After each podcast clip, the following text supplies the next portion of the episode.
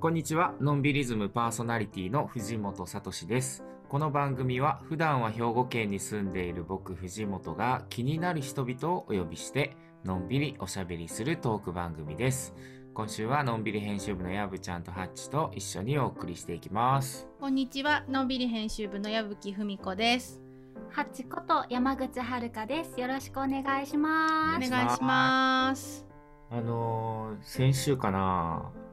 もう最高の映画体験をしました。ほ久しぶりに。映画見てる？最近やぶちゃん。見ました。見ました。お 花束みたいな恋をしたの話ですよね。す。はい。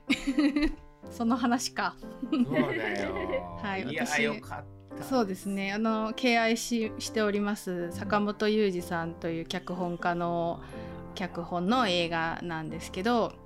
まあ私はあのファンすぎていろいろ思うところがあるので放送では言わないようにしておきたいと思いそうだね。ます。だからまあそうなのよ、はい あんまりね、内容言ったらもったいないけど、うんでもやっぱちゃんと今の映画だし、すごいいろいろ考えさせられつつ、やっぱりね、坂本さんの脚本だなっていうのをもう随所に、ね、いや、ぜひ見てない人は見てほしい。もう何も内容喋ってないけどね。うん これで行く人も珍しいと思うけど。でも、それでも見てほしいですね。ぜひね。はい。えーあ、そうそう。今日もね、あの、ちょっと音声が、あの、聞きづらいかもしれませんが、ズームでお届けしておりますので、その辺はご承知いただければと思います。ということで、今日ものんびりやっていきましょう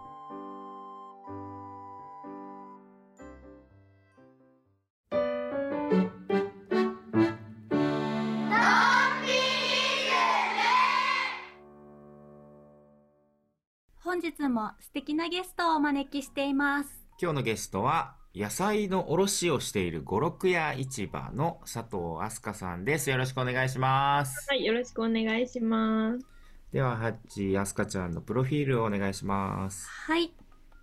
佐藤飛鳥さん、由利本荘市出身です。食品専門商社やデザイン会社を経て、2017年、アイフレースコンポジション株式会社を設立。お野菜と一緒に農家さんの思いをおろすをコンセプトに、秋田県産のお野菜専門の卸、五六屋市場として活動中です。なるほど。ということでね、アスカちゃんは、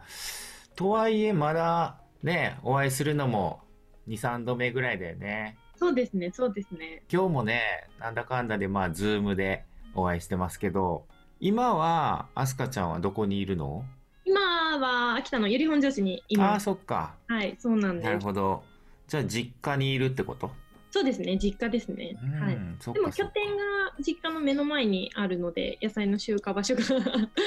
なんで実はあ家というか集荷場所というかみたいな。うんうんうん。え、っていうことは、ちょっとね、リスナーの皆さんにもちょっとずつこう説明していきたいんですけど、えっと、まあ、ゆり本庄がご実家で、はいで、今拠点としては、その秋田と、他に東京にも拠点があるってこと？そうですね。まあそれこそそのねコロナウイルスであんまり今は行き来しづらいので、今はもう年明けてからはもうずっと、はい、あの秋田の方にはいるんですけど、基本はそうですね、東京と秋田の2拠点で。うーん、なるほど。じゃあ、ご実家の方っていうか、まあ、秋田のそういうこう生産者のお野菜を、基本的には東京のそのお店とかスーパーとかになるんだっけ、そうですね、量販店、飲食店、まあ、ホテル、宿泊施設、まあ、いろんなところに卸させていただいてるんですけど。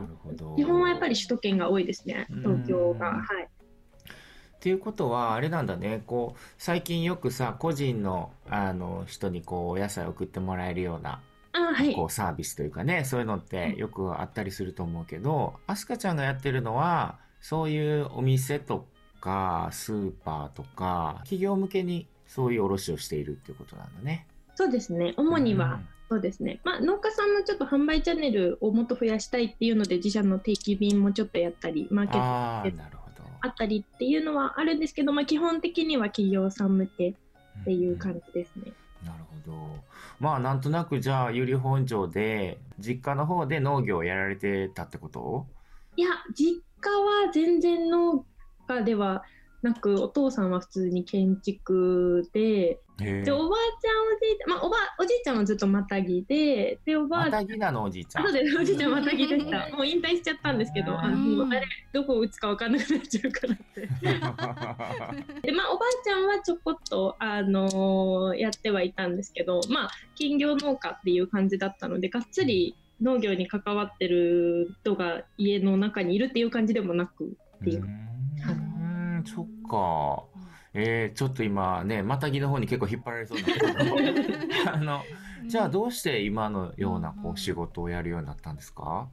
は、えー、と最初にプロフィールでも言っていただいてた食品の商社に勤めてた時にその時はもうがっつり東京に住んでたのであの普通にお盆に帰省してでおばあちゃんのお家に行ってお茶子飲んでたんですよ みんなで。うんでそしたら、あのーおばあちゃんの友達がその時に来ててその方が農家さんだったんですよね。方があの今年すごい山菜余っちゃったんだよねっていう話をしててあそうなんだと思ってで私もその時本当に何も考えてなかったんで余ってるってことはすごい東京にいっぱいあるんだなって思ってで東京に行ってじゃあ山菜食べたいなと思って探したらなかったんですよ。でおかしいってなってでそこから結構そのなんだろう農業に興味を持ち始めて農業っていう業界の、まあ、今の構造みたいなところをこう知ることになってでもっとじゃあその秋田で農作物作ってる方々のものを欲しいと思ってる人もいっぱいいるしもっと売りたいと思ってる農家さんもいっぱいいるんだったらそこの橋渡しをやりたいなと思ってで、まあ、食品の専門商社だったのである程度食品の流通のところは携わってきたので、まあ、自分ができることでやっていこうと思ってやり始めたのが五六市場っていう感じうです。んそれはじゃあさ、その会社でやるっていう感じにはならなかったんですか？そこの会社で、本当おっしゃるように最初やろうと思ったんですけど、うん。勤めてた会社がまあ加工食品と、まあ、高級食材とかの部署しかなかったので生鮮食品の部署を作ってそこでやろうって思ったんですけどあのちょっとそこの勤めてた会社がなくなっちゃってあの勤めてた会社ストライキになっちゃって、では やストめなきゃ。ライキ。やめなきゃ。ストライキになったの？ストライキになりました。はいびっくりしました。で自分もまあ会社都合で退職してくださいっていう形になってしまっあてでじゃあちょっと自分がやって自分でやっていくしかないのかなと思ってっていう感じですね。えちなみにその時いくつ？その時22ですうわ。ー え今はおいくつなんでしたっけ？今26です。なんでうわー6以上ですが今4年目になりますね。すごいね。ええもう22の時に そうやってまあ、はい。こう自主的にまあ退職するみたいなことになりいでそこですぐ起業したの？すぐ起業しました。バイタリティがすごいですね。でもそのくらい野菜を扱いたいっていう気持ちが、の方が強まってたってことなんですかね。そうですね。なんかまあここで辞めたところでその秋田の野菜が余っちゃってる。で欲しい人のところに届いてないっていうのは変わらないしと思ってじゃあまあまだ まだ若いしというか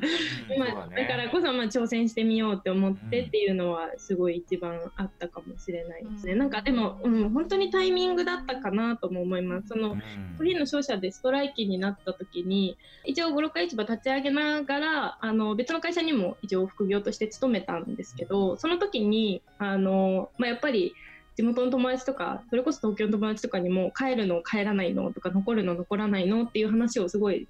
されたんですけど自分自身としてはすごいどっちも好き東京も秋田もすごいどっちも好きだし、なんかこう帰るとか帰らないとかじゃないなんかこう生活の仕方とか仕事の仕方みたいなのってないのかなって自分自身で探してたところでもあったのでその時になんだろう野菜の仕事を自分でやっていくってなってあこれだったら自分が理想だった生活もできるし仕事もできるしみたいなところも結構あって。なるほど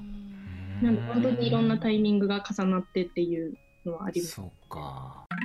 でもなんか普通に考えてそのね農家さんとそのスーパーなりのその間に入るっていうことはなんかまあ本来そのすごく煩雑な仕事っていうかそうですね。ね結構なんかそれぞれの要望だったり事情だったりみたいなところの間に挟まれる結構しんどい仕事で一人でやるってやっぱりなかなかね大変なことなんじゃないかなと思うんだけどその辺の最初の不安とか今の現状とかどんな感じですか、はい、そうですね、うん、でも結構本当におっしゃるように結構あっち行ったりあっち行ったりこっち行ったりっていうかあっちでこう言われこっちでこう言われみたいなまあ板挟みのね。はい板挟みの職業なので、うん、でもあの食品の商社の時の方がだいぶ大変だったのもあり。そうそうですね、なんか野菜だとあんまりまあ、言ってしまうとクレームってすごい少ないんですよ野菜が。まあ、虫出てきても当たり前だし土ついてても当たり前だしみたいなのもあって。でそんなにクレームとかってないんですけどあの食品の商社の時はあの加工品でも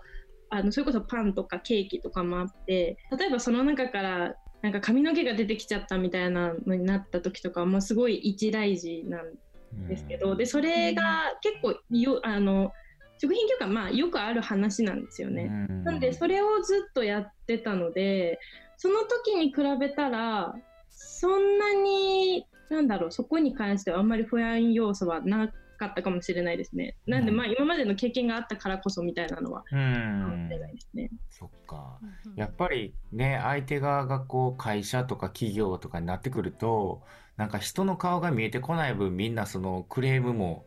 大きくなってくるけど、まあなんか今だとね、この裏若き女子に 文句言うんかみたいな話だからね人の顔が見見えてくると、まあ、言いづらくもなるやろうしそれでいいと思うしね。実際そんな大したことじゃないやんみたいなこともあるしな。じゃあ割と実際スタートしてみてもそういうその大きなことはそんなにストレスはなくできてるんだろうか？そうですね。あるとしたらなんだろう。飲食店さんとかホテル宿泊施設さんだと最近はあんまりないんですけど、うん、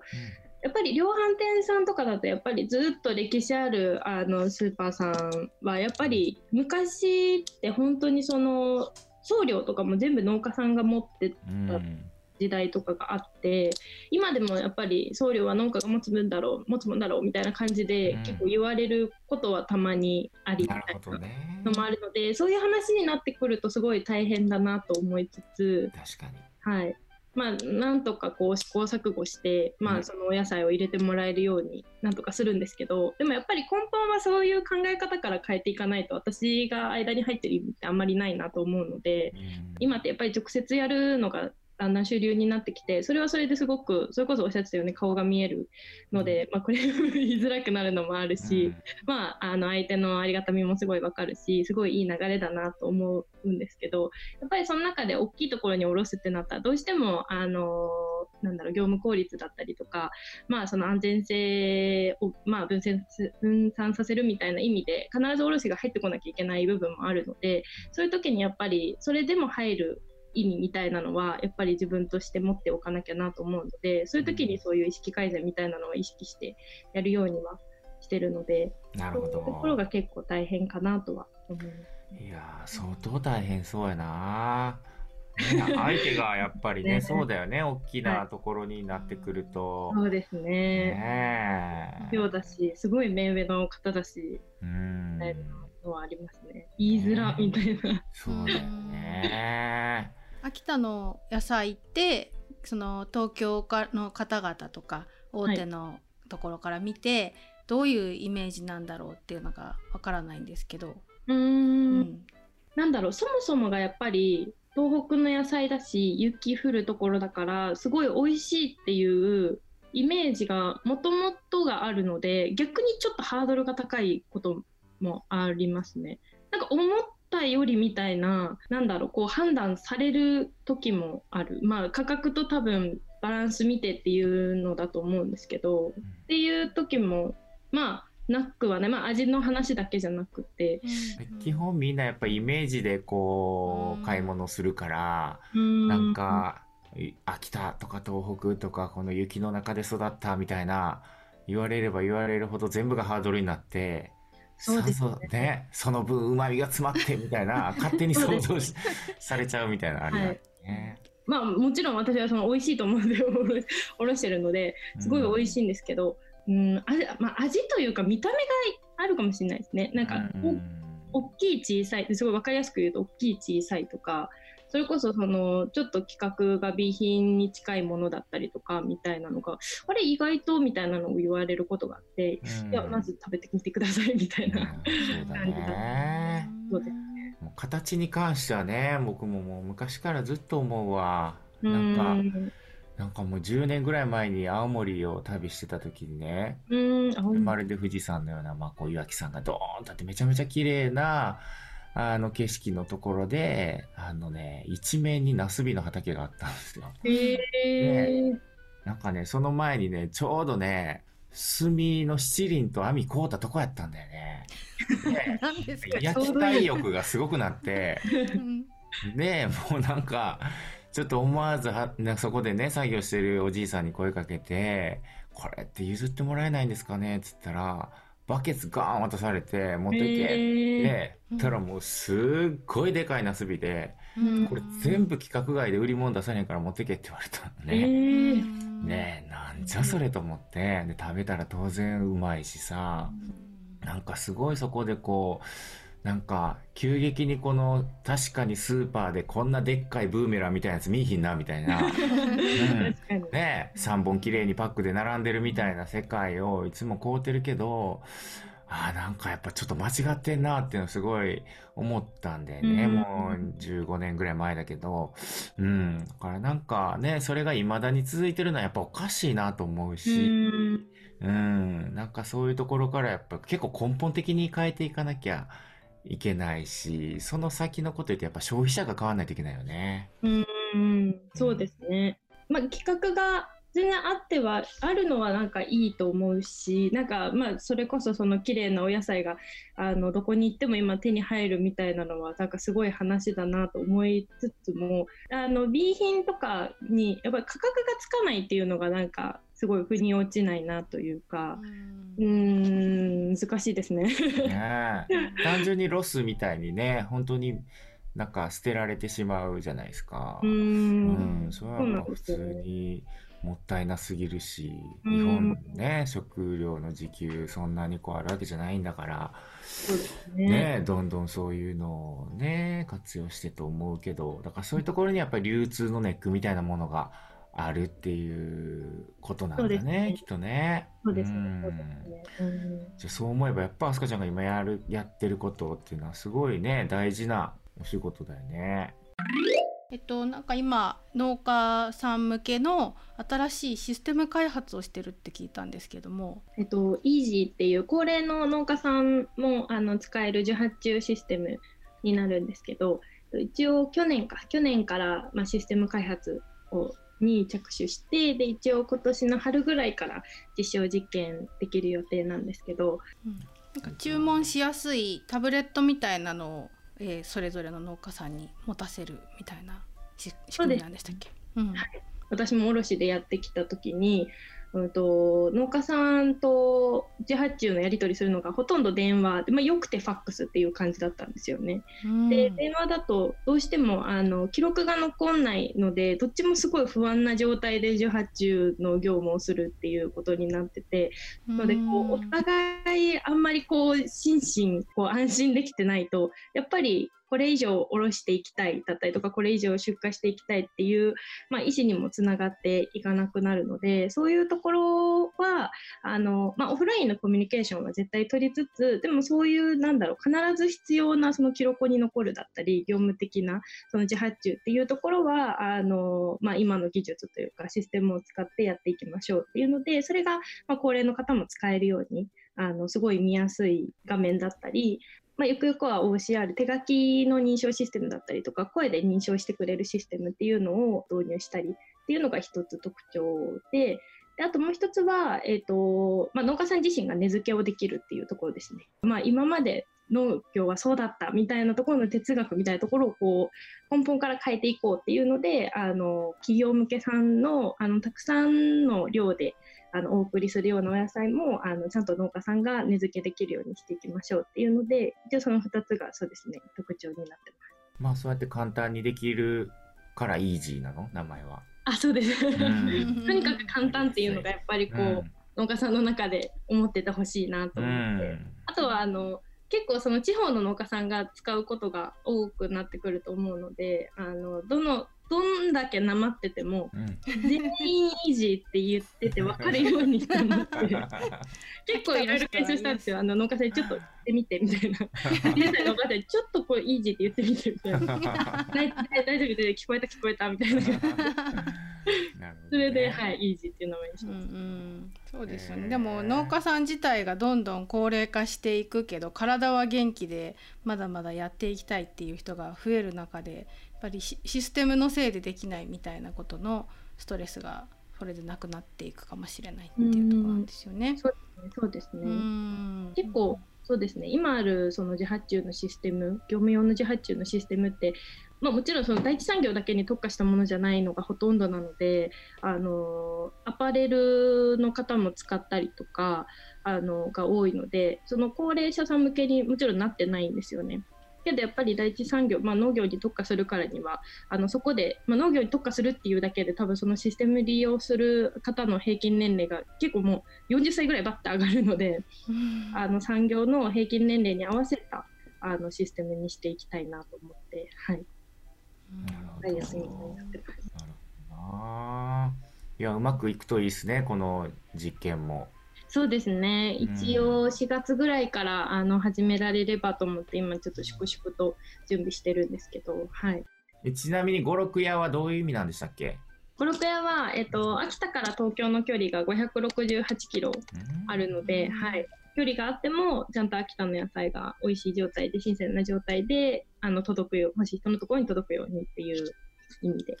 なるほど、はい、いい名前なんか覚えやすいし、うん、ね。うん。基本的にはそういう企業さん向けの卸ででもちょっと個人向けのやつもやってるって言ってたっけ？あそうですね、はい、うん、定期便とかマーケットではあの本当その2つだけになるんですけど、うんうん、はい、あのご家庭向けにお送りしてるのもあるので。なるほど、ぜひ利用してもらいたいですね。ということで本日のゲストは五六屋市場の佐藤飛鳥さんでした。ありがとうございました。ありがとうございました。のんびりズム。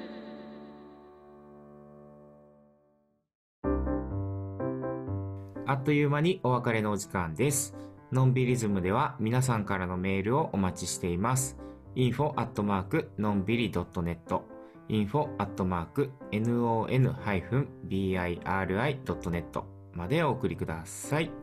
ということで、のんびりズム今週のお相手は藤本聡と矢吹文子とハッチでした。さようなら。